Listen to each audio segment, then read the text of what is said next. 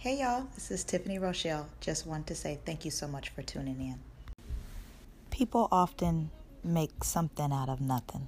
Some say the world was framed out of nothing, but I believe your words frame your world.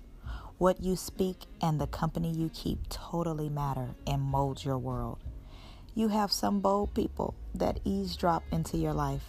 They will do all they can to sap your energy and try to rob you from the things that belong to you.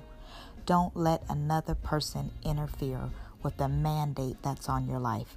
Check your natural and spiritual advisory board. Don't let negative outside influences disrupt your internal convictions. Stay true to who you are.